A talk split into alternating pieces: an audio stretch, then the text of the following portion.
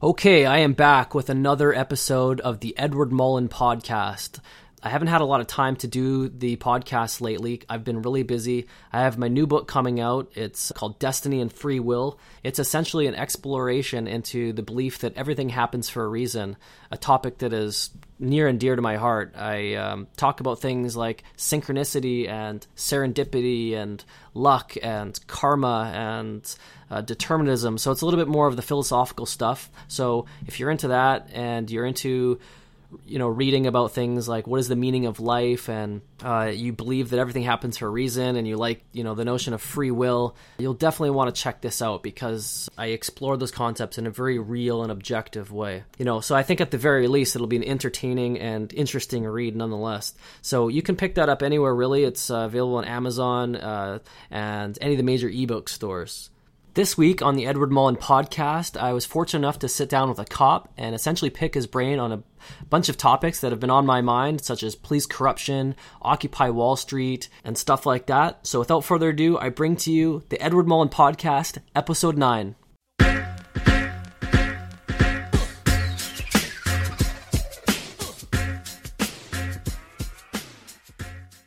All right, so thank you so much for meeting with me today. I really appreciate it. And um, you know, before we get into the nitty gritty, I just want to maybe start off with some basic questions. Um, how long have you been a cop for?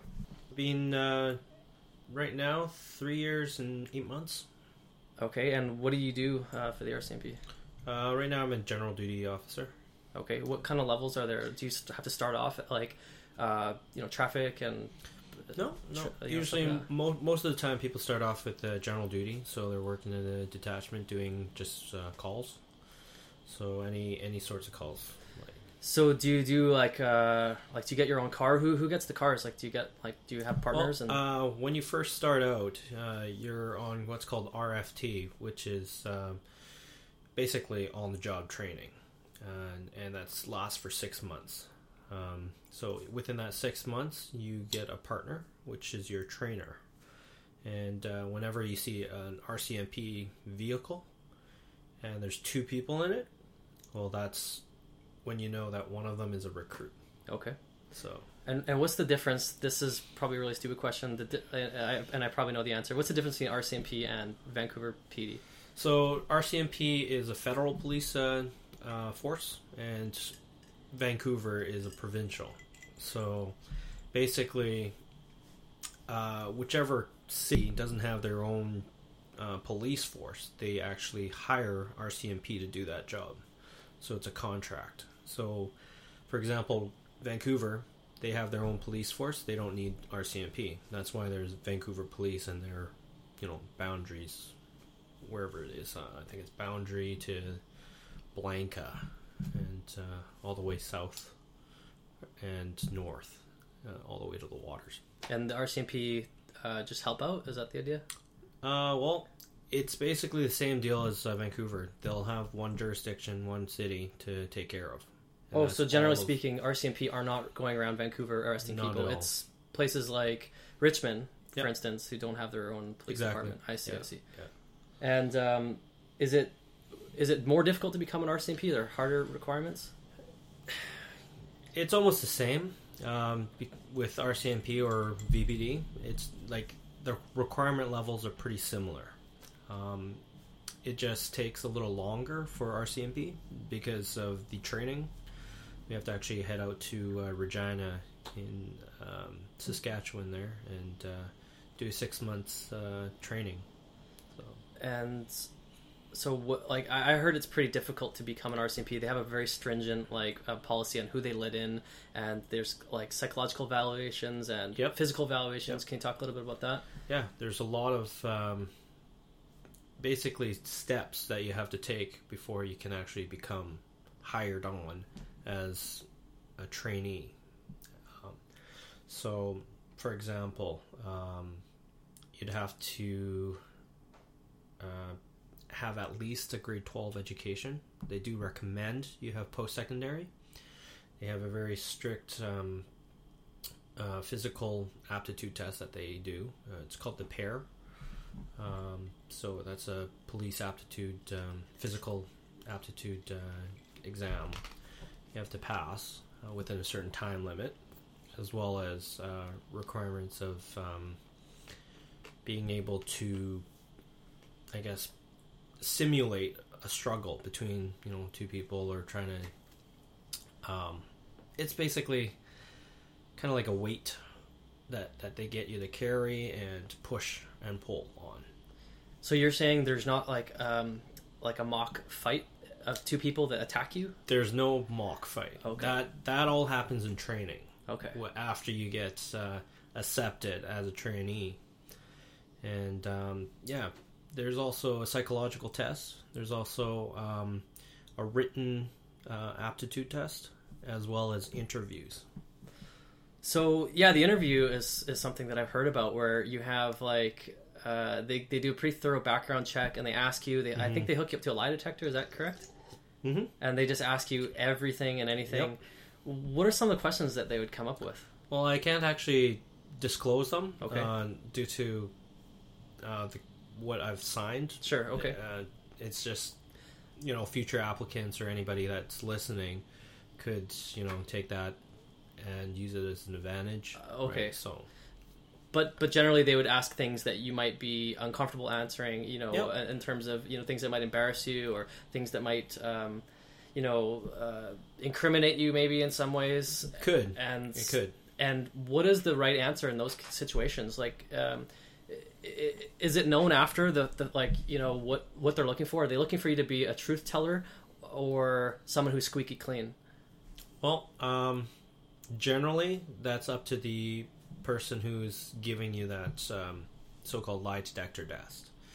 Um, of course, being truthful is part of it, and um, you know some things they'll let go, some things they won't, right. And you know it just really depends on how serious uh, you know what you disclose is, right? right.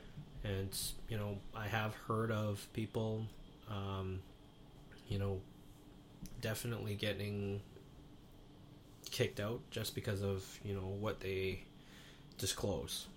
And you know that's uh, that's each person's prerogative i guess. You know you know you say something you got to back it up or explain it right so can can the lie detectors be uh, beaten Um, I've heard of it being able to be beaten, but for the most part, it's not so much of the actual lie detector. It's actually the person who's giving you that um, that test. So basically, the um, I guess you could say the lie detector expert. He's always watching, and he's always evaluating you.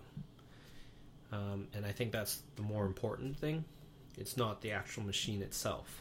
So really so you're saying the the whole kind of setup of having a guy there a uh, you know things clipped to you you know Mhm. things moving uh, he you know that might make a person actually more nervous than they otherwise would be and when people lie they generally i, I don't know maybe you can tell me if, if you've learned about this like they're, they're you know their heart races faster and if they're trying to conceal something and a guy even if there's nothing that shows up here the guy will maybe look at them in a certain way to try to expose their lie right?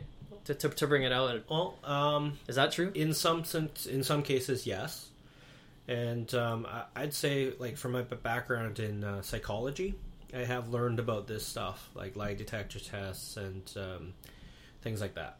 Um, basically, what they do is they get you to do a couple of questions that determine a baseline. This is your nervous level and everything that's, um, you know, it, technically, it gives you it gives you basically a bottom line where your level of nervousness is, and then afterwards, when they start asking you those questions, um, it's actually a booklet that they give you, and it, there's a whole bunch of questions that you fill out, and they'll basically ask you every question that you filled out, and based on that that base level, baseline, that's where they determine if you're truthful or not. Right. So I'll ask you your name, your address, Exactly. and then figure out.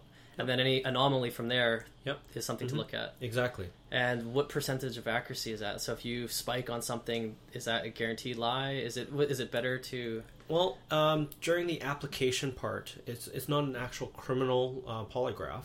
Um, they actually don't look as strictly on whether you're lying or not. Okay. It's basically whether you're telling a truth. So it's kind of like um, it's almost having a conversation with someone, right? It's giving you some sort of idea of what this person is thinking, uh, whether they're being completely truthful or not, right? And I don't think it necessarily tells you if you're telling the truth or telling a lie, like black and white kind of thing. Okay. Right. So your advice to people that might uh, want to become an RCMP officer is just to tell the truth and Well, hope for the I- best. Because I really can't advise them Sure, to do sure. anything, right? But of course, I, I think most of the time is telling the truth is the way to go, right? I mean, each person to their own.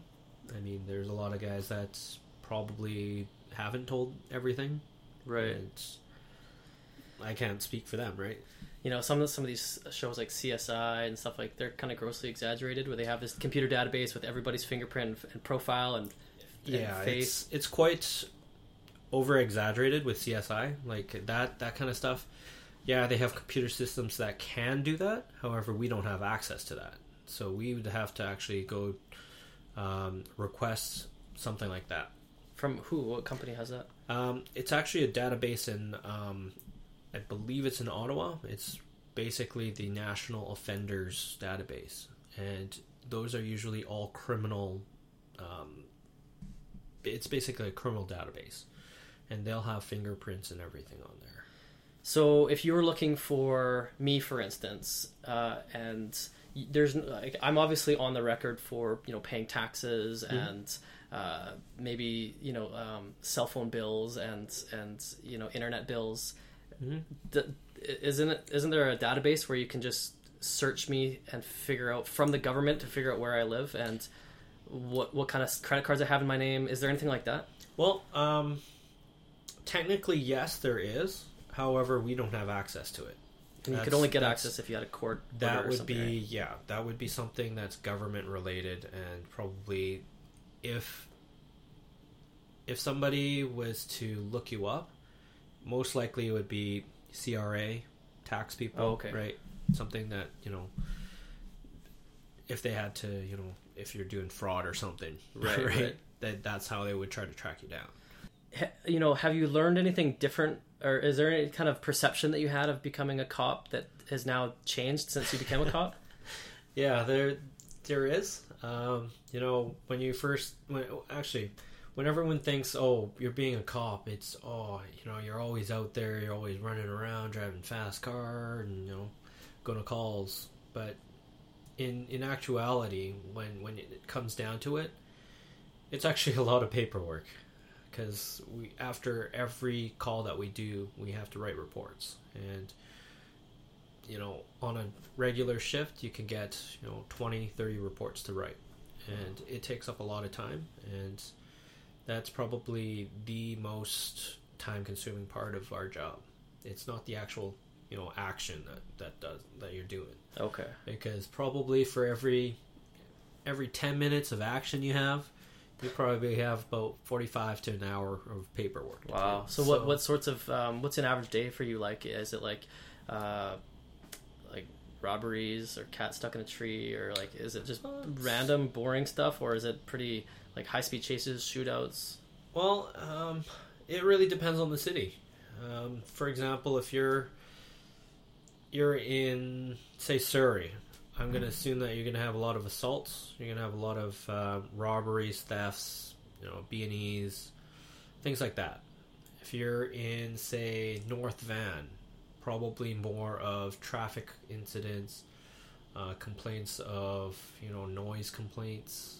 Um, know that it's it's really kind of varies with like every city and every part of a city too. Like certain areas will get certain types of calls, and other areas will get other calls. Right? I mean, Uh, for example, I work at UBC, and uh, during Wednesday nights, Friday, and Saturday nights, those are usually the biggest nights for fights, drunk people on the streets, um, a lot of traffic incidents with drinking and driving, um, frat parties, you know, that kind of thing, noise complaints.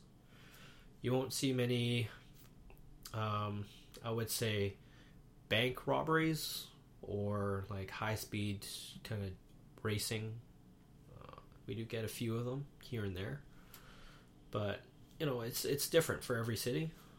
Um, like we, yeah, it's it's not very many like kind of robberies or holdups or anything like that.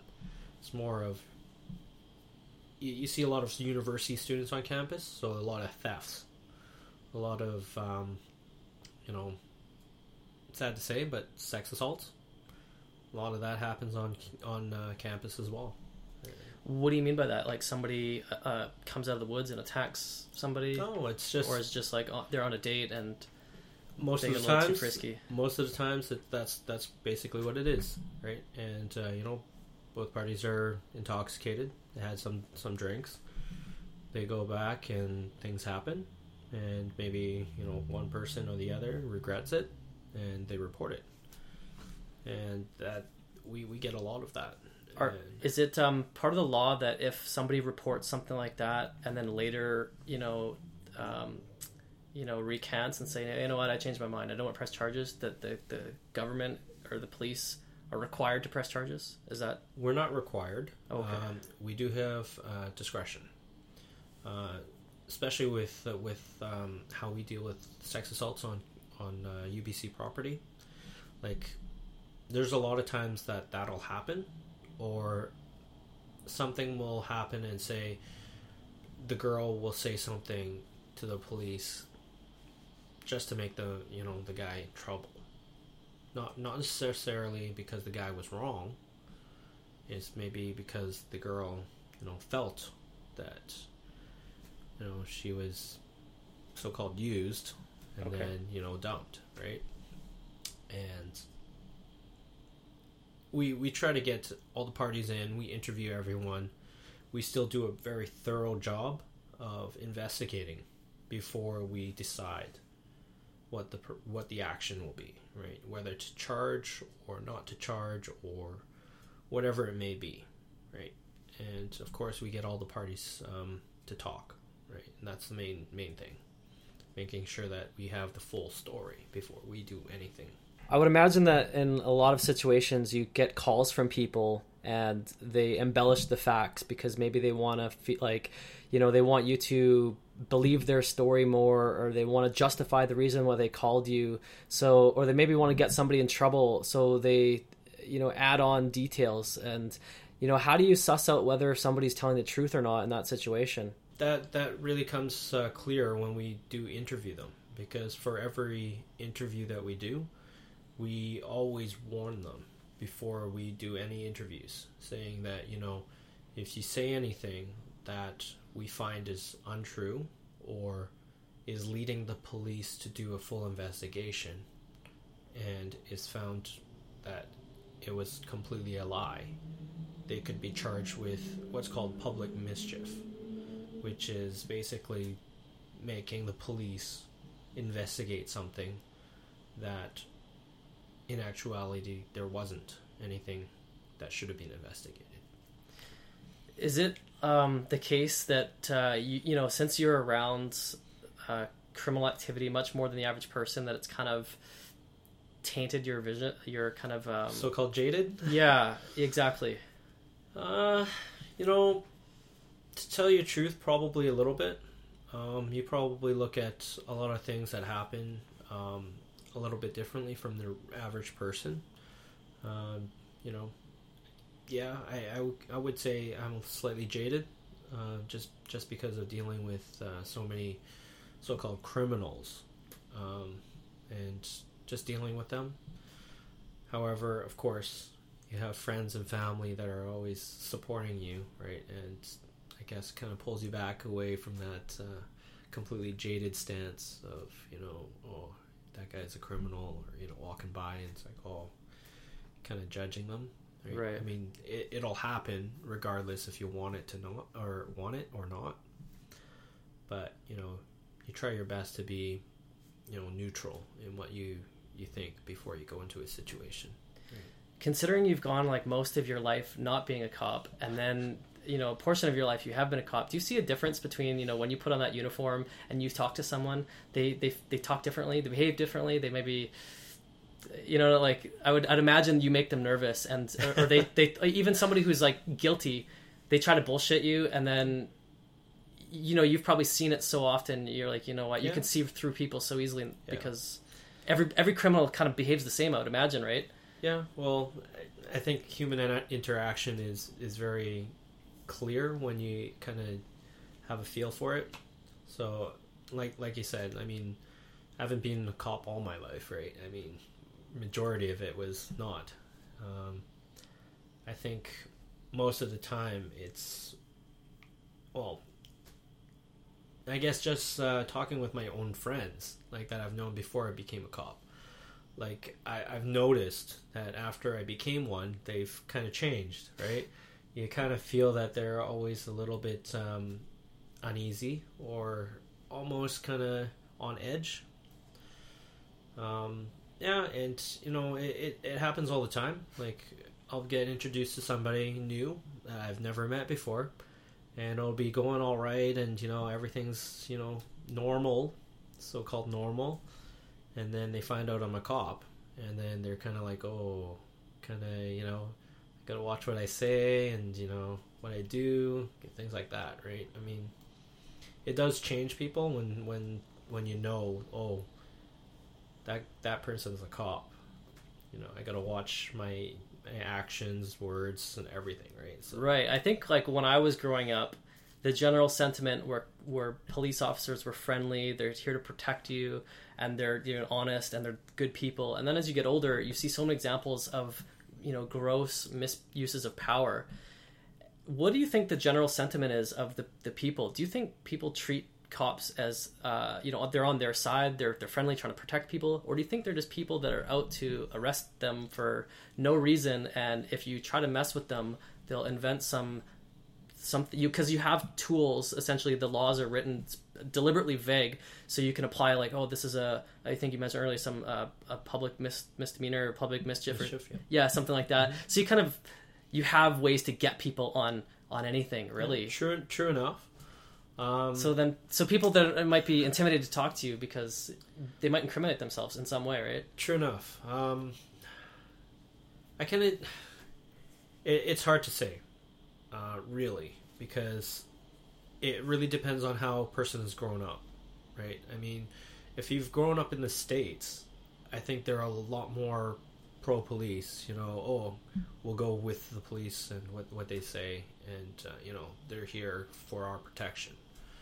But up here, it's a little different. I think with I guess all the media, it actually misconstrues a lot of things that happen. Um, I'm just gonna bring up a whole bunch of I guess incidents that have happened, like Vancouver beating up uh, you know innocent person because they thought they were drug um, drug house or something like that. Um, the Dziekanski case. I mean, what, what was That- that one again that was taser one at the airport. okay yeah yeah So that one, I think a lot of people see that and say, "Oh, police are using too much force." Right? To, to be fair, I watched that video, and that guy was. I don't know. I mean, he was. In my case, uh, in my experience, if you have a bunch of police officers, and I, I can't remember the video, but I believe they had their weapons drawn, at least tasers drawn, and you're acting erratic, uh, then you should be very careful because Mhm. Yeah. something bad could happen, right? So Yeah. I, I kind of side with the, the police in that situation Mhm. because this guy was being irate and a lunatic, and they don't know because generally speaking, correct me if I'm wrong, but uh, from what I'm told, that police officers see society basically in three different ways. They see criminals, uh, law-abiding citizens that they want to protect, and then uh, their own kind of staff, like their own kind of uh, people, right? So when you when a, a police officer meets somebody, they have to immediately try to categorize what he's like, is this somebody I have to help? But when you're acting erratic and crazy and throwing chairs, and you're at an airport, and there's already kind of this, uh, you know, heightened kind of yeah, exactly, right. Uh, you have to treat that situation as, as very dire, right? Mhm, yeah. So he immediately becomes in the crazy loony bin criminal category. So you don't, you know what I mean? Like, is, is that generally true? Like how you kind of Well, categorize I, people I like think I think it's generally generally true. Uh, however, we do have um, training which gives us like uh, basically a continuum of of a person's actions. So if we interact with someone, for example, myself acting with you, and we're categorizing you as you know no threat, right? And then you start to you know verbalize. You start to you lash out verbally at us. That bumps it up a level, right? That gives us kind of a, I guess, kind of where you sit within that continuum of our actions towards you. Right. right? Say you bump that up another level, and we see that you start to clench up your fists and start swearing at us, and you know, continuing to you know, kind of be aggressive. That bumps it up another level, and in that case, our mindset is okay. This guy is starting to escalate, and we can see that through that continuum that we've been taught, and we you know refer to, and you know there's further ones, and that comes up to you know you're starting to you know verbalize even more. You're starting to scream. You're starting to you know pick up stuff and starting to throw it. That kind of bumps it up another notch, right? And it keeps on going until basically we have to use lethal force, and that's definitely on the very high threat side of the continuum. And I think that's what they have, like, every police officer is basically taught that. And whenever it gets to a certain point, of course, each police officer views certain threats as different because, of course, you're still human, right? And I think, you know, during that time with the taser incident there, I believe that, you know, the officers at that time felt the threat was very real and therefore had to tas- taser him. And, you know, and it went down just as that. Of course, you know, the media can misconstrues a lot of that and says, oh, he wasn't, uh, you know, that crazy. And, you know, media doesn't doesn't know the training that we've had. Or the prior situations that you've Exactly, been in. Yeah, yeah, and totally. and you know the video that there is they were showing, um, might have been cut, spliced, you know, cut to fit what the media wants to show. right. Right? I mean, media. I've I've always been taught, even when I was in university, that media doesn't always tell you the truth, and you know, psychology and everything. That kind of mindset, it's the masses, right? It, they'll do whatever they they need to do to sell. Right. I mean, media is really they're out there to sell news, right? They they want the most exciting or the most attention grabbing kind of Right. headline, right? And I think those things those things are the one things that really, you know, grabs some the people's attention. Yeah, nothing's more apparent than that. Like when they report on something that I actually know quite well, Yeah. you can see how much Yep, it's it's exactly. off. So when I they report on stuff that I don't know very well, I have to assume that there's at Yep, least exactly. a portion of that that's not true. Right? So a lot of people take it as at, at face value, right? Right. They, they don't go and investigate. They don't go in and research that kind of issue, right? A lot of times we'll see um, we'll see that oh, there's a case that we we were working on, and it's in the newspaper. And we're looking at it, and they've left out half of the investigation, right? And it's you, you see that, and you're like, well, you just shrug your shoulders, right? It's you can't really do anything about it. I mean, it's freedom of speech, right? When you're going through the like the psychological evaluation, has it always been? Do you know this the same kind of test from say 20 years ago? Because there seems to be a lot of kind of arrogant cops that maybe are out to you know in, enforce their authority and it's either that they weren't that way and they became that way or they were always that way and they just kind of slipped through the cracks considering what you told me it seems like that's the type of person that you would want to uh, prohibit from being a co- cop they would be weeded out Mhm. or at least in most cases. I mean, some people would sneak through, and uh, you know what I'm referring to. There's there's more cases in the states where you know there's cops, um, you know, pepper spraying uh, kids. Oh, I mean, what's the point of that? This this whole Occupy Wall Street movement. You have you know one percent. Let's assume one percent of America is rich and elite, and they have a lot of money, and they are I don't know what the consensus is, but they're basically, you know, the, the 99% saying it's not fair for some mm-hmm. reason, and there's protests. Yeah. And then these cops come in and start pepper spraying folks. Yet the cops are actually among the people. The cops aren't rich themselves. Mm-hmm. They're not. They're not. They're, there's. There seems to be no reason why they're protecting the one percent so much. And then mm-hmm. it occurred to me. There was a news clip on the other day that showed these uh, two kids working at a Best Buy, and some guy ran out with a stereo system, and they chased him down and and tackled him and tried to get the merchandise back. And and this is you know um, not really relevant, but they were actually let go for doing that. That's why the, there's a news story about it, and um, they were reporting on the news that they just wanted to do their job and to apprehend these guys. And I started thinking to myself, well, why would they put themselves at risk for an eight dollar an hour job or something like that? And the reason why they would do that is because they're part of this kind of team mentality. Maybe the mm-hmm. same thing as a cop. They're part of they're defending the country, and you have an unruly mob, and you're protecting the people that are not unruly. Yeah. Even though maybe it's warranted, right? If there's a corrupt government, if everybody just got on board with this movement, I'm not trying to start a revolution. I'm just saying you could overthrow a corrupt government. The only people standing in your way are the cops. But the cops, if they actually truly think about it, should be on the side of the 99%. Do you know what I mean? Mhm. Can you answer to why cops maybe act overly aggressive and they maybe, you know, is it a part of like this team mentality or they corrupt with power? Can you, can you speak to that at all? Or I think I'll well, what I'll, I'll do is start off with uh, basically what a cop may think. Now, when you're actually hired to do training and to go through, you know, six months, one year training, basically, you have people that are consistently telling you you have to be assertive, you have to assert your authority, uh, you have to be a type A personality, so you have to be you know, pretty leadership role, right? Because you're there, you're doing a job, and you need to know the law, right?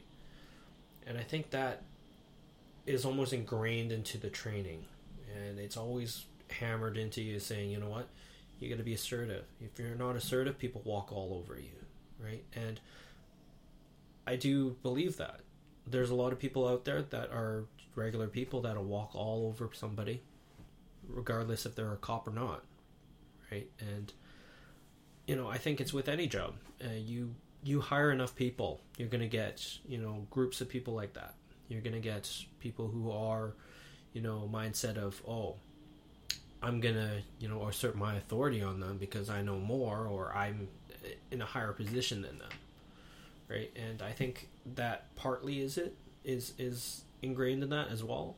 Uh, it's not just one specific thing that'll make them exert this aggressive kind of authority figure i'm always right kind of arrogant style that you've been talking about. And i think that's what stands out more in people's minds when they see it. Um, you know if, if say you're interacting with 10 different cops if you interact with two or three that are very arrogant and in your face kind of you know this is what i'm going to do and whether you like it or not kind of kind of um, style and the seven others are you know very you know friendly cop you know when you're a kid you you see them and you're like oh you know interaction is all good and you're just speaking and i think what's going to stick out more in your mind is the three arrogant ones because that's a negative kind of interaction with them and it kind of sticks out more Right. know? And I think I don't know if you've heard like of studies where you know whenever you have a positive interaction with something or someone, it doesn't stick out as much. yeah, you know, and and people you know go on their day and not think too much about it. But whenever something negative happens, somebody says, "Oh, had a bad day, and you know I dealt with this kind of person," you automatically want to tell someone about it, right? You want to kind of get it out there, right? And I think that partly plays into it as well. So, is there anything people can do if they're feeling like, um, you know, for instance, um, I've seen there's I, I'm I'm not really obsessed with this, but I, I kind of watch a lot of videos on um, cops misu- uh, misusing their power, and they will uh, basically, and this you know to be fair probably comes from the states, but um, uh, they will you know arrest people for having a video camera when it's not illegal to have a video camera, or they'll tell people to shut up when it's not illegal to speak, or they'll tell people to to disperse when there is a peaceful assembly. You know we have a right to that, and um, unlawful search and seizure. I see that um, on, online where they will uh, create a reason like um, create a reason to search your vehicle, and then they'll incriminate you. W- And, and there's actually a video online. It's a quite a good one. Um, basically, it's an hour long video, so it's it's it's long. But basically, the first half of the video is a lawyer, and he's telling you the ten reasons why you should never, ever, ever interact with a cop, never uh, speak to a cop. And he's saying like, you know, uh, scenario A: either you're you know guilty and that and you and uh, and you committed a crime, you shouldn't talk to a cop because you might slip up. Always get your lawyer. Uh, scenario B: you're completely innocent. You weren't even there. You're in a totally different city. You still shouldn't talk to a cop because, and he outlines it, uh, because you could in, in, uh, unintentionally incriminate yourself. And then the last half of the video is actually like a police sergeant, high level, and he's like, "Yeah, I, I agree with everything this lawyer says. You shouldn't talk to us." Blah blah blah. So, how do you how do you deal with that? I mean, if you come up with a, a scenario where you're just, um, let's say, you know, driving a nice car, you're a young guy driving a nice car, uh, you get pulled over. Immediately, cops trying to mess with you. They think you're a criminal. Maybe they think you have uh, drugs on you, and they're going to try to mess with you and try to maybe overstep their bounds. Is there anything that you can do, like, you know, because you don't necessarily want to get into an I know my rights battle Yeah. with them, I, or maybe you do. I don't know. What do you do in that situation? Well, I, I think the main thing you want to do is be courteous. I mean, a lot of us uh, cops, we really gauge interaction on how the person interacts with us, right? If we stop some somebody and they are spouting off right away, then that kind of that kind of gets us on edge, right? We think, okay, well you're you're on edge as well. There must be something there that you're angry about and you don't want us to know about. And I think that just gives us a little more purpose to, you know, so-called mess with you, right? I mean, we we'd be looking for things, right?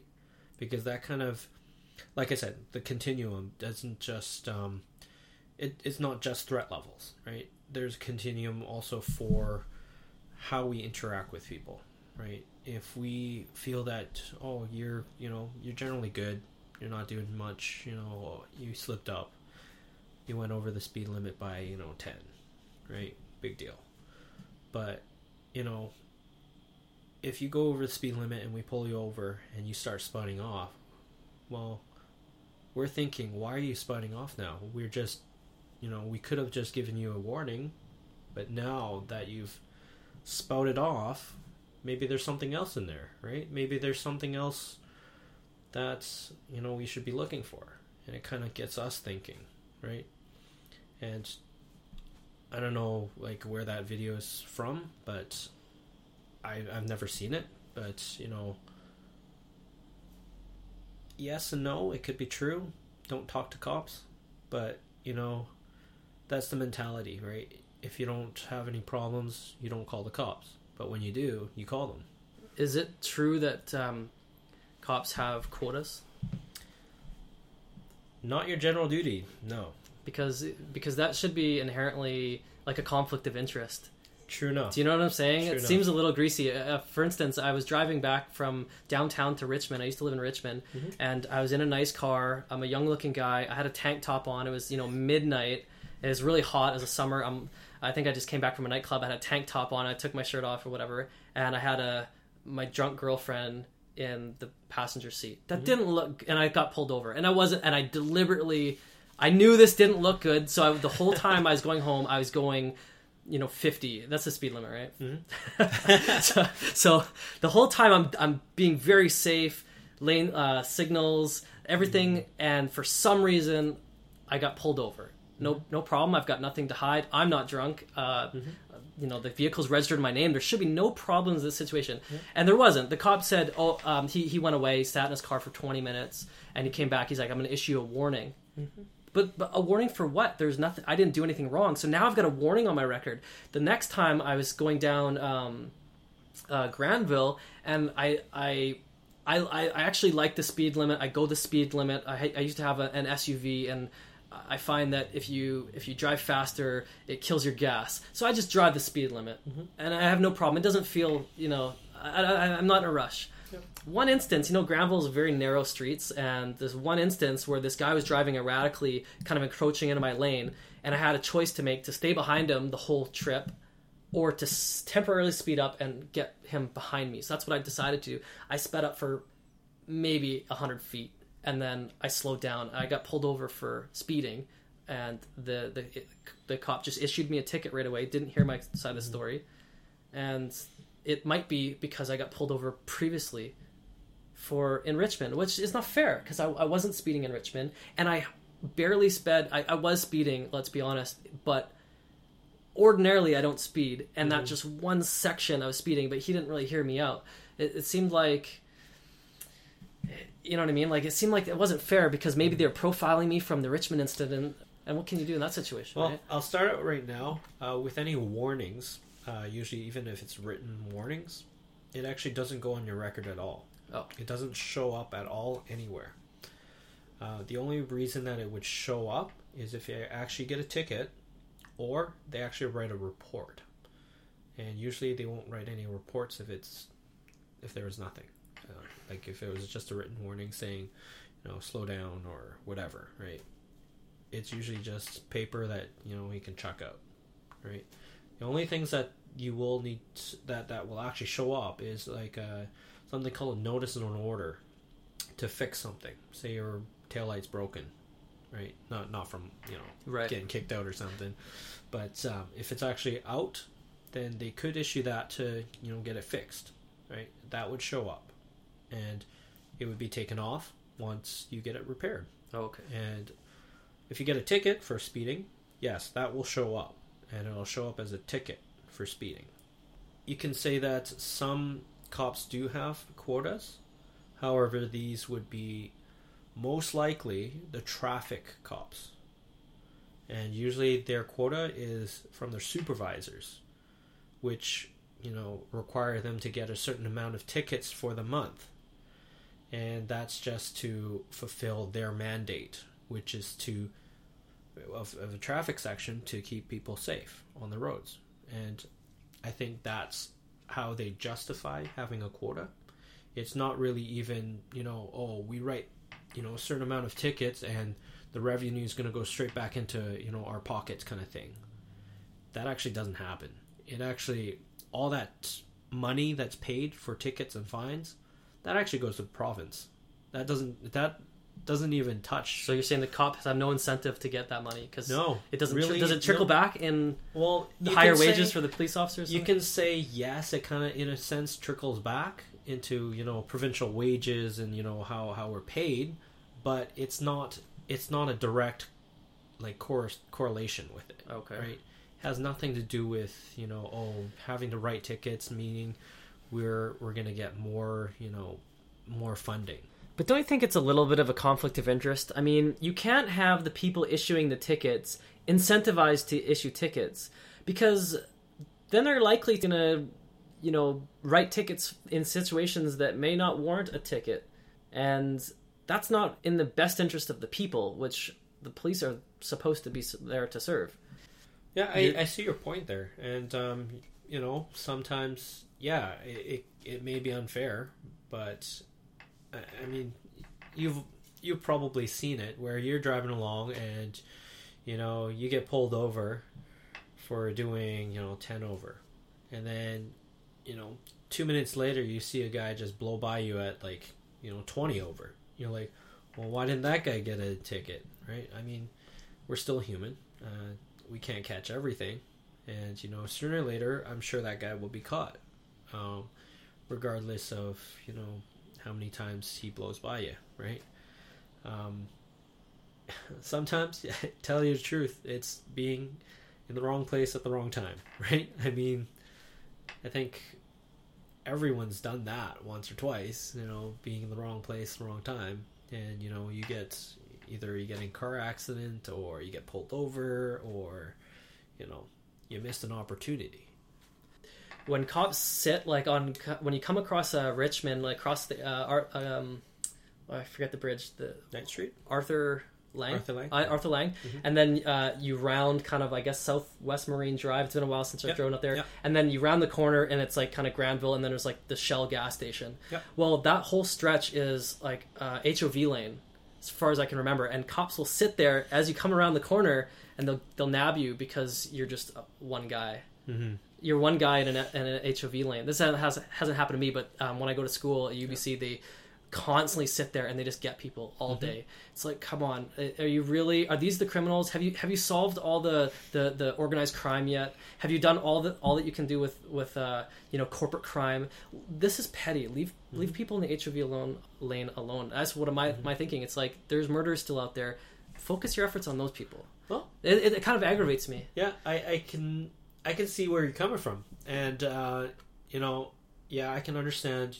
We should put our efforts into, you know, all these other other, um, you know, like corporate crime and murders and gangsters and stuff like that.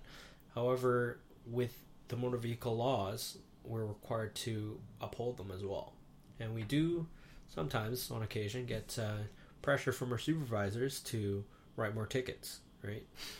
To really get that experience up, right? Um, for me, I'm not a traffic kind of guy. I don't like pulling people over. Uh, I only pull them over if it's basically like nes- like a necessary thing to do because somebody needs to quote unquote learn a lesson because of their driving habits, Right. Um, and I think when you actually go do traffic stops and you're giving people tickets or talking to them during those, you know, pull, you pull people over, it actually it actually helps in dealing with other things in our job. Um, because you never know who you're going to be pulling over. It could be, you know, John Doe, regular Joe citizen kind of person, or it could be a gangster, right? I mean, gangsters still need to drive cars, and I think that all is incorporated in, in what we do as a whole. Near UBC, we have a lot of problems with drink and driving, and also drugs, of marijuana. Okay, a lot of people, a lot of students, they always have marijuana. You know, they're smoking when they drive. That's actually actually considered impaired when you smoke marijuana and drive. Okay, we catch a lot of those, and you know, yeah, you know, regular person driving, no no problems. Yeah, they'll get pulled over once or twice because we're always looking for certain people. I know that um, there's a lot of new drivers out there as well. They don't like to put their new driver signs up, and they drive three or four people the laws state that you know if you're a new driver you can only- only drive one other person and that's for their own safety because they're inexperienced right? And it's all that kind of stuff that incorporates into the whole bigger issue right? I mean it's not just traffic. We're going to go out there and you know sit there and wait for somebody to do something wrong. It's partly to do with that but it's not all of it right? It's it's basically to it's basically to train ourselves as well, right?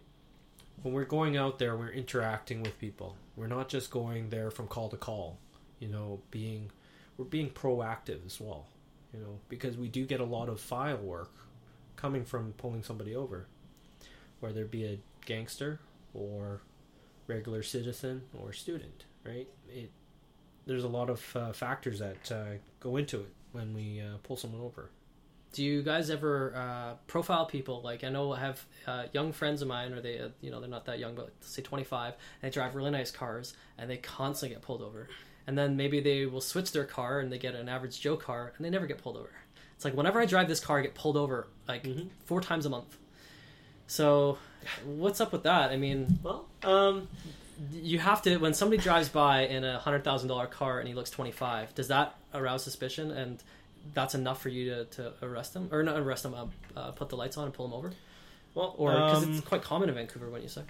I would say it's very common, um, even at UBC. There's a lot of students there, you know, 20, 21, 22. Like, they're driving really nice cars. Like, I'm not saying, like, uh, you know, just a regular BMW or uh, like a Benz. Yeah. I'm talking like Lamborghinis, Maseratis, the higher end ones. Right. Right. Um, like, these cars are obviously not theirs. They've obviously gotten somebody to buy it for them and registered everything in their name. Because what 21 year old will drive a car and go to school with it? With like that kind of car, right? I mean, it's not possible, right? So is the assumption that it's it's through illegal means, or did they have rich parents? It's not. It's not. That's not our mindset, right? We're thinking, okay, well, this person is driving, obviously driving a nice car. He's probably a little reckless because it's not his. He probably didn't buy it. We do have sort of a mindset like that. We also do do think, okay, so this person drives a nice car. He's probably got a little money, and probably wouldn't hurt him if he was issued a ticket. I think a lot of cops do think that way. I know it sounds bad and everything, but So, so is, it- is it resentful? it's a Like- little bit a little bit of a mindset that I think every cop would have. And not only cops.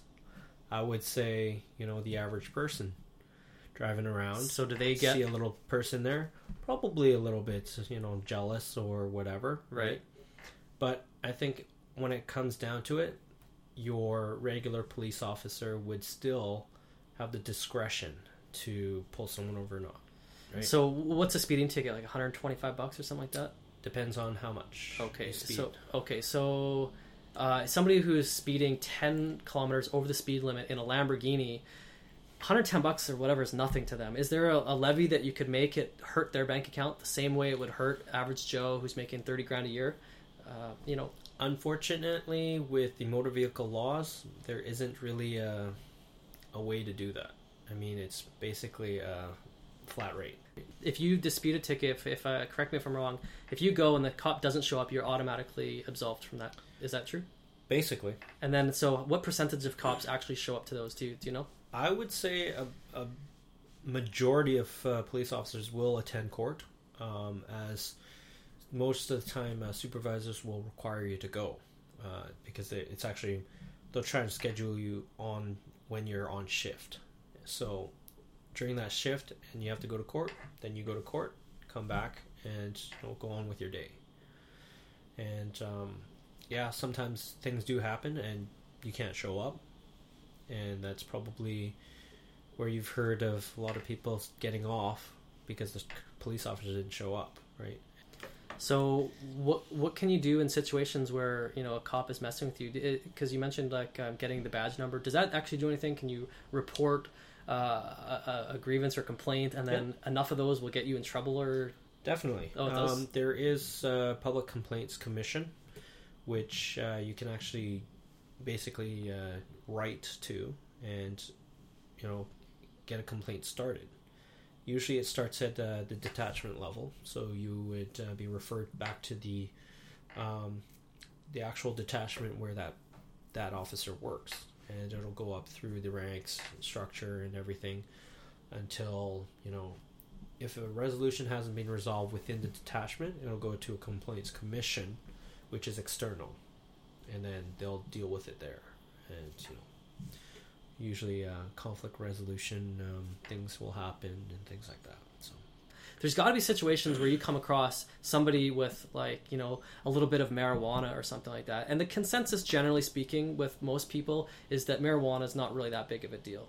So it seems like might be maybe an archaic law, and like you know I'm not necessarily saying you have to incriminate yourself, but like what are are, are there certain laws that you just don't feel that are are morally uh, compatible with your views? And if so, what what are some of those? If you can talk about Well, um, I'll start with uh, I guess your ma- marijuana thing. Yeah, yeah. Um, that's probably one thing that we in- encounter a lot. Um, we always catch students with you know a couple of joints or whatnot, and they're smoking up. Usually, what we'll do is yeah, we'll arrest them and we'll you know give them every opportunity, call a lawyer, and all that procedural stuff, right? In the end, most of the times we'll just let them go, saying you know what, probably not the smartest thing to do. Kind of give them a little lecture saying, you know, you're here at UBC, and yes, we can forward this to UBC, in in which case that they have their own, you know, academic discipline that they could they could issue because they they have a pretty much a no tolerance level for for drugs. Okay, there's there's various different uh, ways to deal with that.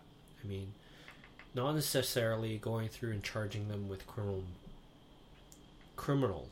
I mean, it's yeah, it could be done, but to tell you the truth, when you put a forth a charge for a couple of joints from of marijuana, the courts and the crown lawyers will look at it and say there's more important things than two joints. And usually it'll come back to us saying we're not forwarding these charges because it's not worth the time to go to court with for. Right. And they already have a huge file load and they have more serious matters that are that are much more important than two joints. Right? So, what is the current law on marijuana in Canada? Or- or Is there is it a general federal law, or is there different it's still it's or still it's still a federal law. Um, we're still on the stance that marijuana is Ill- illegal. Wasn't it decriminalized at some point?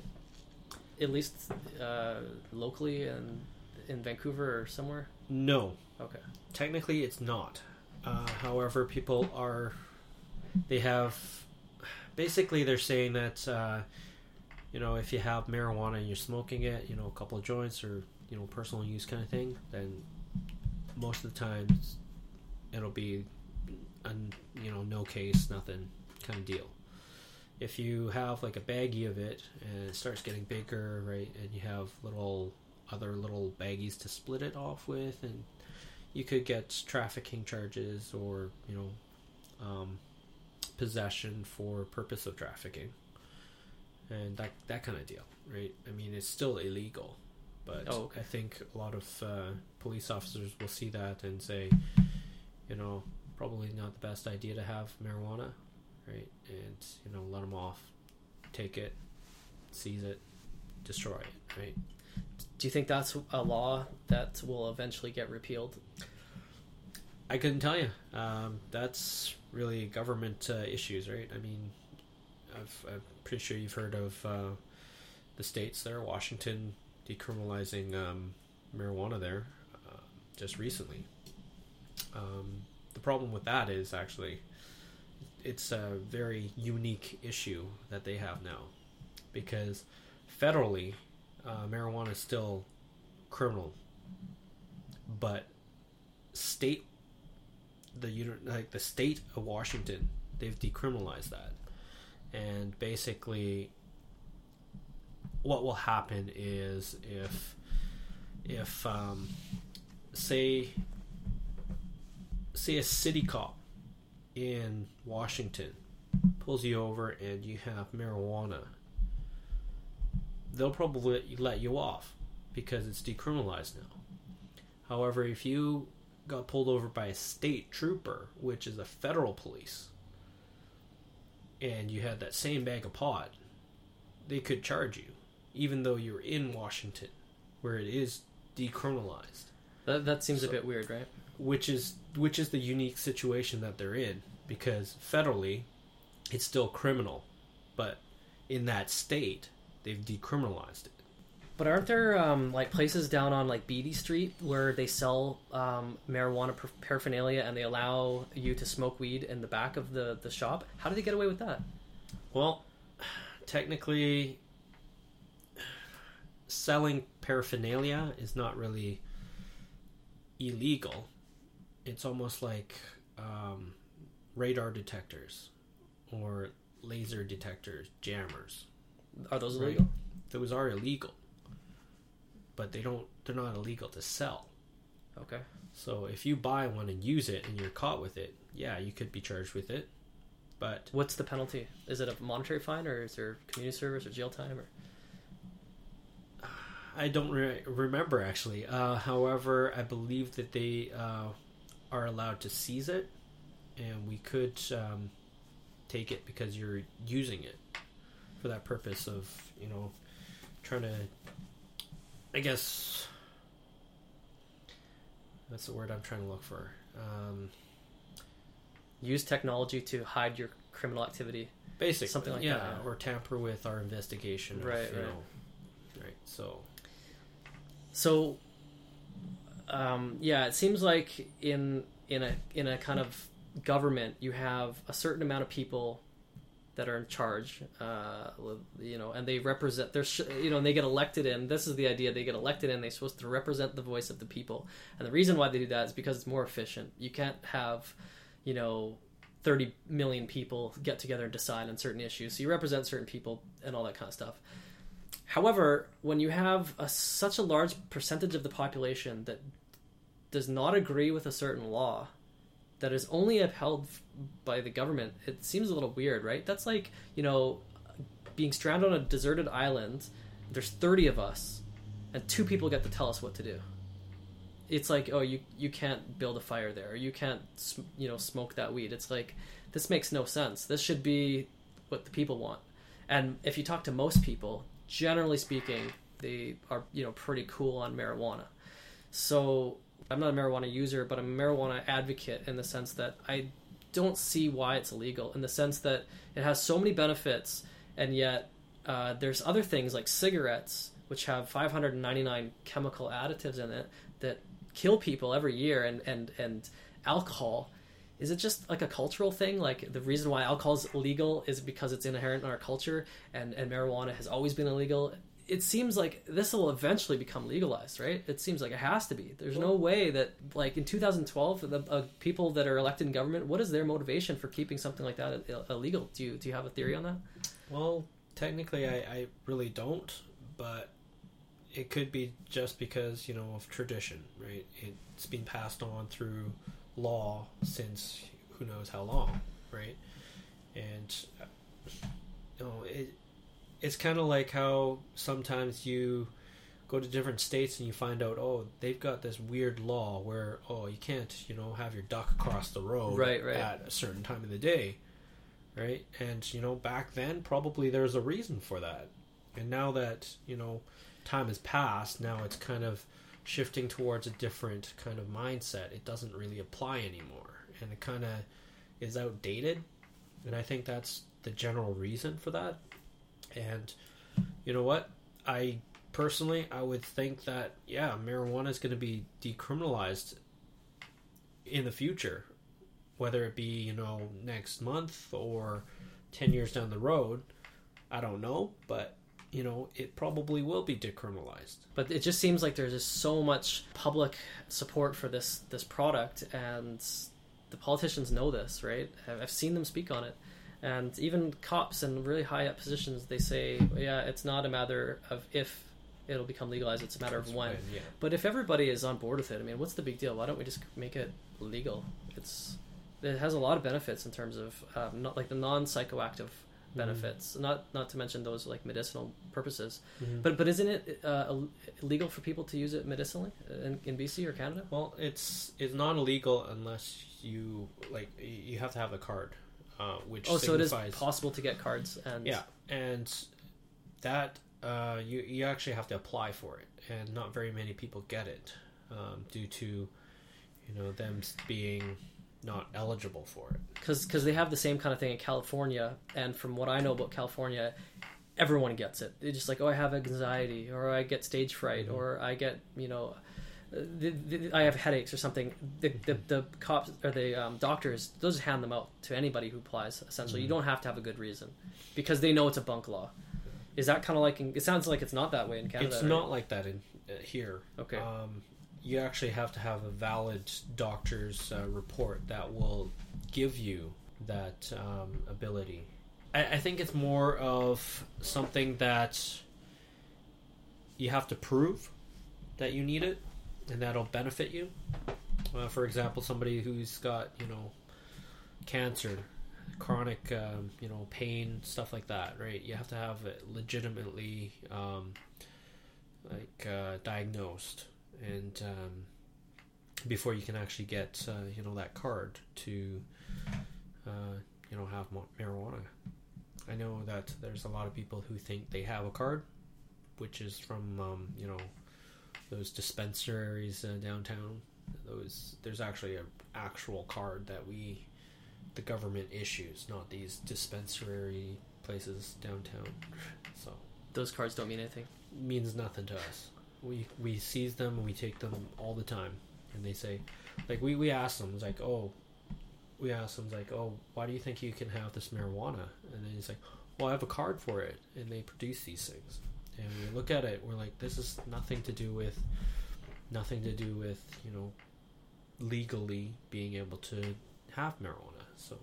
So do do cops ever, like i don't know if you can answer this or whether you know but i mean there has to be a certain percentage of cops that are just corrupt that are working for um, you know organized crime or they plant evidence or they destroy evidence or they manipulate the facts. There's there's got to be right? I mean just human nature uh, have you ever come across an, ist- an instance like that where, uh, y- you know, y- you see like a, a bunch of cops maybe like holding up an armored truck or something?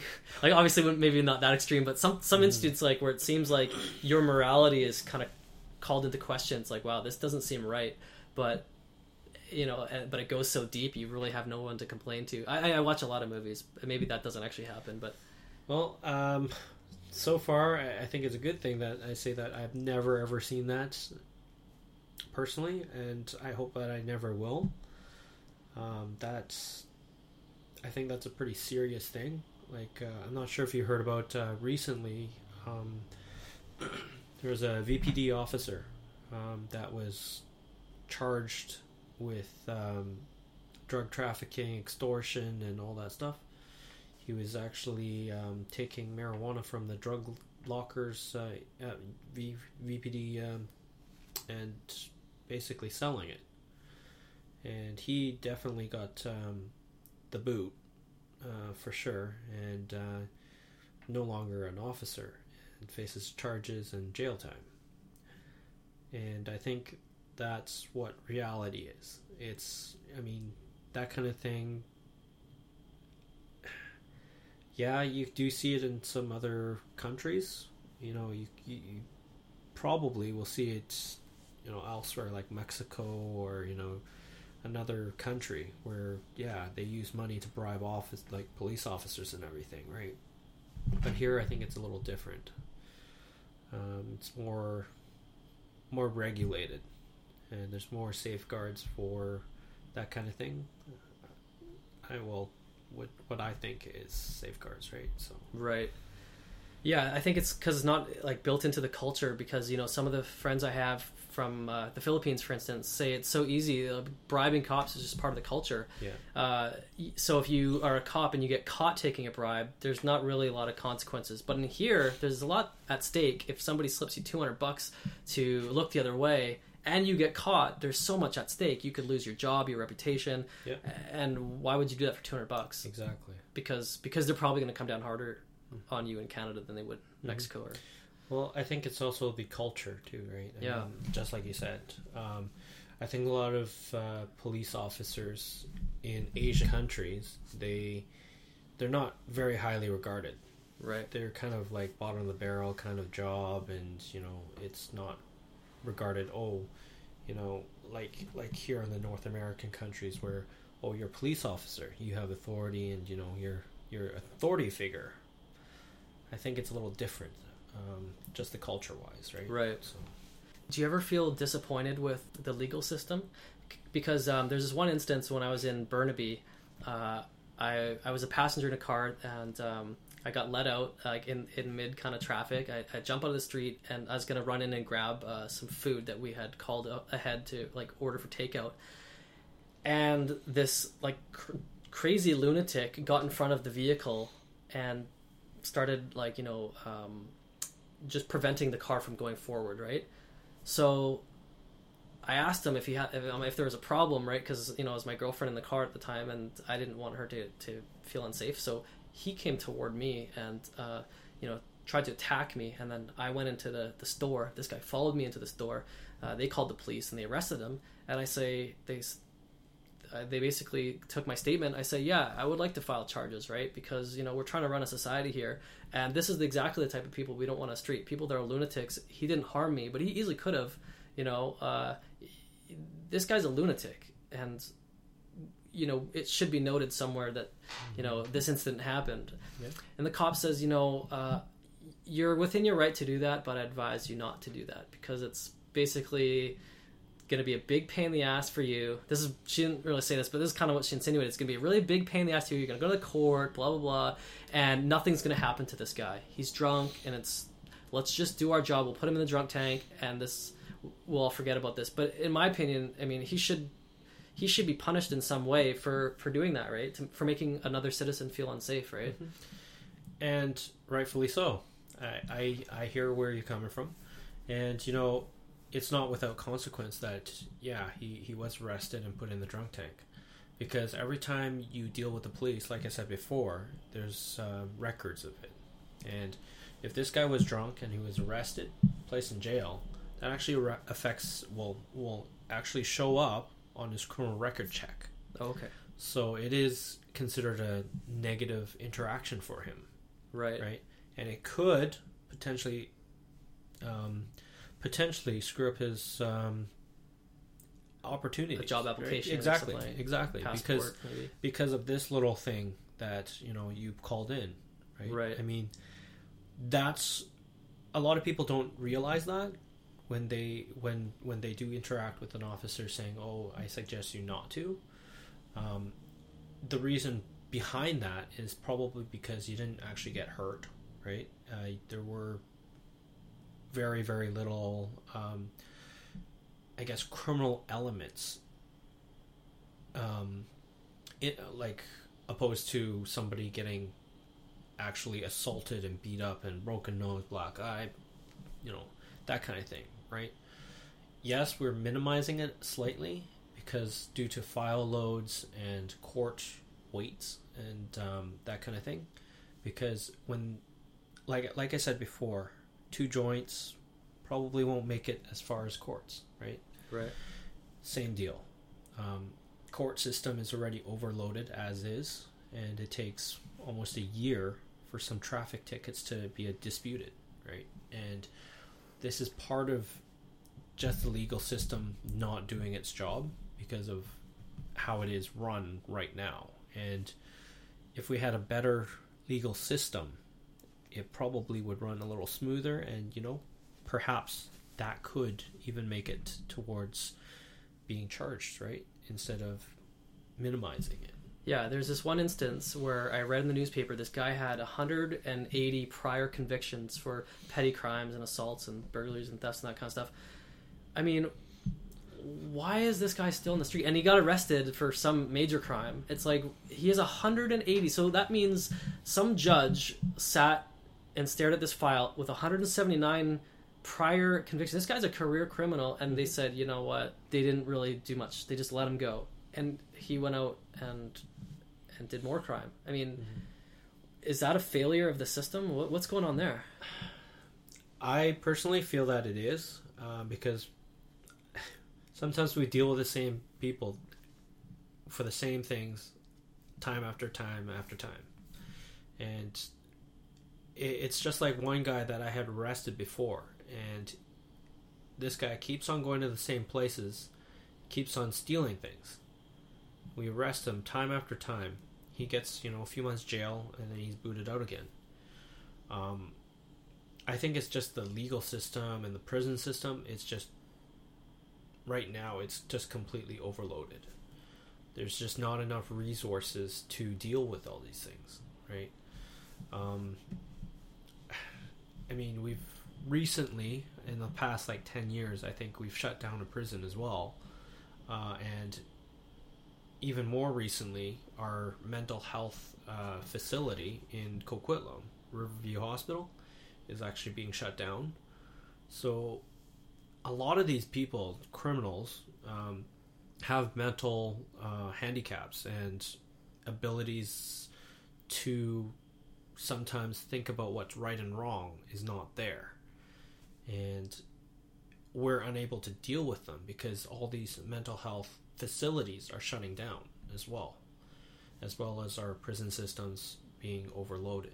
Um, I'm not sure if you heard about um, recently, but um, I, I, it, I think it's been in the news a couple times in the in the last like few years where our prison systems are pretty pretty full as is. Is that a case of too many laws? Couldn't you just make things uh, less things illegal? Well, that that's the thing. There's there's always a balance between government laws and criminal, like all that stuff. Like, I don't know how they deal with it, but you know, with laws, it takes a while to get into being an actual law because it has to go through so many different stages and levels of government and and uh, people voting on it and you know that kind of deal. Like I'm I'm not familiar with it, but I'm assuming it takes a while for new laws to change or you know added or taken away. Right. So- Yeah. And then there's probably certain things that are deemed as not a high priority, like the duck law. Mhm. There's, you know, for instance, your ducks crossing the street. Nobody's gonna waste Congress's time with that, for Yeah, instance. So it just yeah. stays on the books. Yeah, it's But- kind of like that. But right? there might be something that's like, you know, yeah, like how how, how come like um um how come people are allowed to panhandle downtown? well, Like the cops don't bother those people, but it's such a nuisance. I used to live downtown, and they're everywhere, and they bother you, and sometimes they get aggressive with you, and and and, and a lot of times they are belligerent, they're drunk, and they're causing a scene. Mm-hmm. What's up with that? I think it's coming down to where uh, people have gotten kind of turned a blind eye to it. I mean, yeah, you see a lot more people like at city like streets just walking down the when when people like they're stopped at the stoplights with their their signs saying you know spare some change, spare some change, Right. right? I I think it's just the culture. It's kind of shifted. You know, people like you know this is kind of normal like everyday kind of thing that we see now, and I don't think it's too too much of a problem that a lot of people perceive it as Right. and it's more of a petty thing than than serious right i mean unless the panhandler hand, handler starts to get aggressive and you know Yeah, and like you said, there's no real solution because you either lock them up, which causes the taxpayers a Yeah. lot more money so than. it comes full circle again Yeah. right So, I mean, what is your? Have you ever been in um, uh, on? I guess you probably wouldn't be in the downtown east side since that's Vancouver PD, right? Mhm. That I mean, that must be terrifying to to be a police officer there. Just driving through that, it's uh, it looks it's Skid Row by you know by any definition, and it's like just tons of people hanging out, probably up to no good, uh, probably addicted to drugs but but when you drive through it there's just kind of people that are down and out and i mean that that must be dangerous to work there say like you get a shift i don't know what your shifts are you get like a you're they're there at 3 a.m i mean nothing's going on that's going to be good at 3 a.m right some Mhm. somebody's going to be high on meth and they have a, a bone to pick with you or you know what i mean like there, there's Mhm. got to be lots of violence toward I've I've actually talked to some um, VPD officers that do have worked down there, and they say you know most of the times there's really no problems if you talk to people down there. They're they're still humans, right? They're still people. They're just uh, you know trying to, I guess, live right with what they have, and whether it be drug addiction or alcohol or whatever it is, and in the end, it's not a matter of really if it's dangerous down there or not, but you're still doing your job, right? Because there are still are people who need help down there, and you know, I think I, I watched a video of um, police officer that uh, does um, foot patrols down down downtown east side there, and you know, after a while, you get to know these people, right? They're still people. And there's yeah, it's it's probably a shell of what they used to be, but you know, there's still, I guess you could say, some human left down there, right? I mean, it's it's just when you see that, it's regular person driving through. They say, "Oh, it's you know this is a bad part of town. You know, it's dangerous." But you know, if you live down there or you work down there, I think you get a feel of what what's dangerous and not, because you there's certain areas where you wouldn't walk, right? But as a police officer, you have to go down those those places. But you're also in uniform and you have a gun, Yeah, so people are yeah. not necessarily So, going to exactly attack you, right? Yeah, it necessary. It, it's not necessarily that somebody's gonna come at you because just because you're a police officer, right? Most of the times they'll be, you know, asking, you know, oh, you know, what are you doing down here? And you know, I haven't seen you. You know, you guys, where were you last week when uh, you know I had my uh, cart stolen by somebody, right? Things like that. I think it's more of just getting to know the the people and the area, right? Being a police officer, I don't think uh, makes that big of a difference. Working down there, as opposed to working in you know Kerrisdale, right? Really? I, you know, there's different different um, different risks, but not not necessarily something that's I- I would perceive as different. So, what situation have you been in? Um, I would imagine like a, a college party where there's drunk football players. That could be uh, a little unnerving because these guys are 250 pounds Yeah. and they're drunk.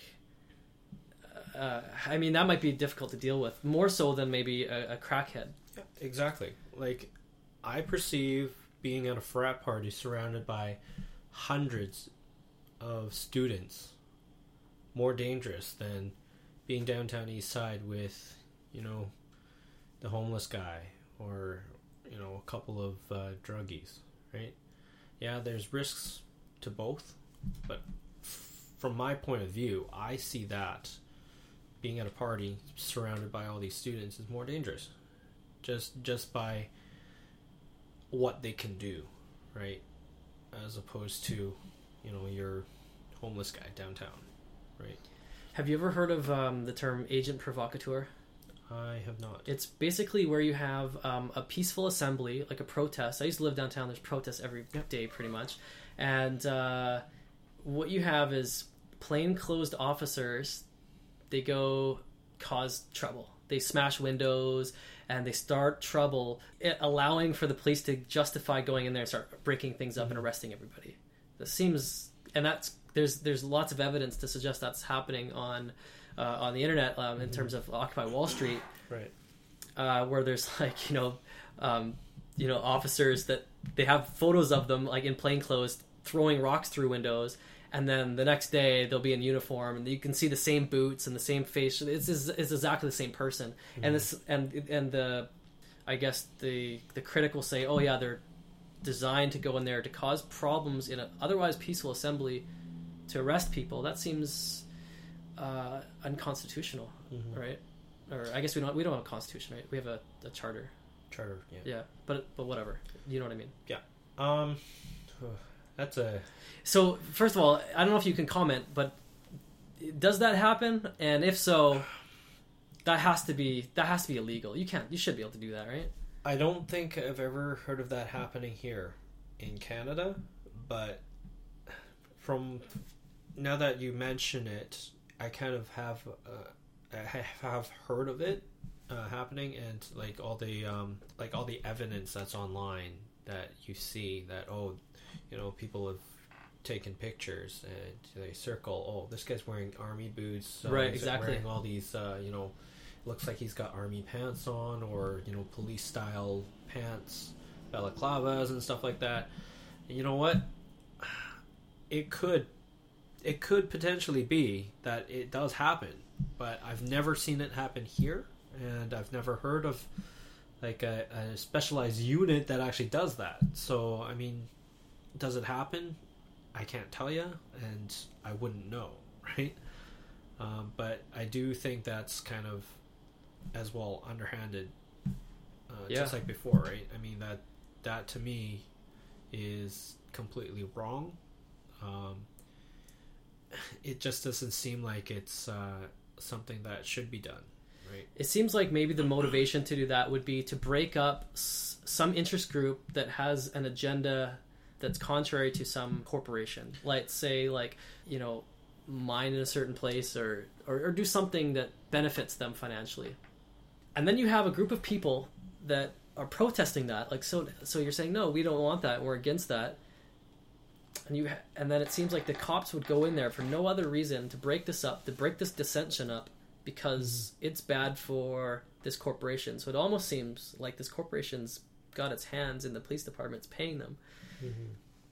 I mean, you, you can't, as far as I know, you can't hire a police officer, right? Not So- that I know of. But that could be a way to to silence the crowd. Like, I mean, if you've taken any sort of political science, there's tons of political theorists that say the best uh, way to, to ensure our freedom is to have freedom of speech and freedom of peaceful assembly and protest and and to challenge the government. Mhm. When you're when you're restricted that right by being arrested um, arbitrarily, you know, seems like one of the most corrupt things you could do because it's inherently against what this country stands for, right? That it, it's almost unpatriotic, Mhm. right? It's almost like uh, going against the morals that you know everything's built on, Right. right? I mean, it just goes against a person's natural instinct because it's oh, you're sending people in there to cause trouble so that you can stop it, right? To me, it doesn't really make sense to do that because if people are there and they're peaceful, why why would you even try to you know incite a riot or Right. kind of trouble right?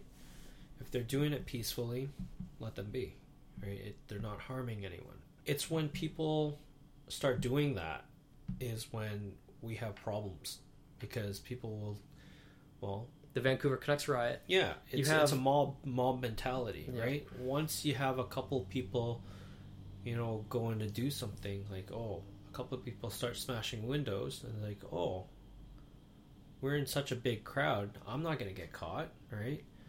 And that's the mentality. So everyone starts to, you know, pick up stuff, and you know, start. It gets worse and worse because more and more people think, okay, well, it, he's doing it. But what does that say about humanity, or at least you know the citizens of this country? It's like you're only behaving civil and you're only obeying the law because you don't want to get caught. But if there is a, a low chance of getting caught, your natural inclination is to, to cause to break something or to steal something.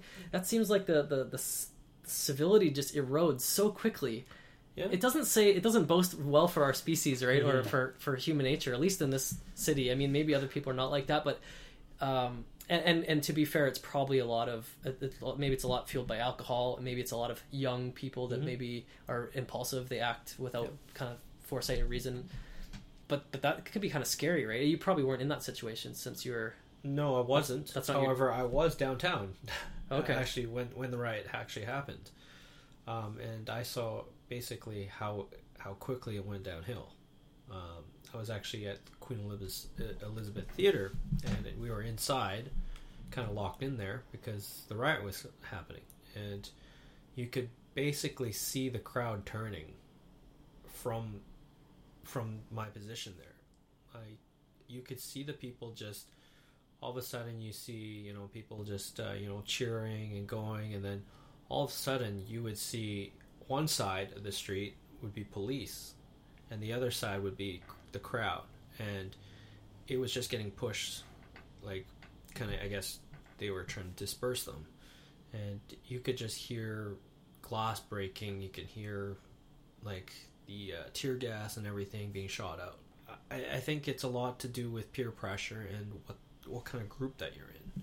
Because in psychology if you have an apartment building of say you know 30 people and they see somebody getting beat up on the street below. All 30 of them see that and the guy's yelling for help. People will just watch. Nobody will call the police because they think oh somebody else should be doing it. It's not my problem right? And it's still that mob mentality right? It's it's it's funny how society works when you're influenced by others Right. especially in a large crowd because i don't know if if you're you know in a large crowd move, like movie theater or something like that and somebody starts to clap you're more inclined to clap Right. Right. right, It, it kind of follows that kind of progression you know I- i think that's the same type of mentality like for that So you're not you're not saying that people are necessarily bad. not necessarily But bad but it's in just a group inclin- mentality, yeah. things can change. Um, it that can change they, pretty can, they can influence uh, people to do things they might otherwise not do if they're exactly acting alone. Exactly. That's interesting. How come people like the cops don't go after corporate crime? Is it just very difficult to, to catch them? Well, it's not that we don't go after them. It's usually it takes a lot more uh, time and effort to actually uncover that kind of crime. is it because it's so complicated?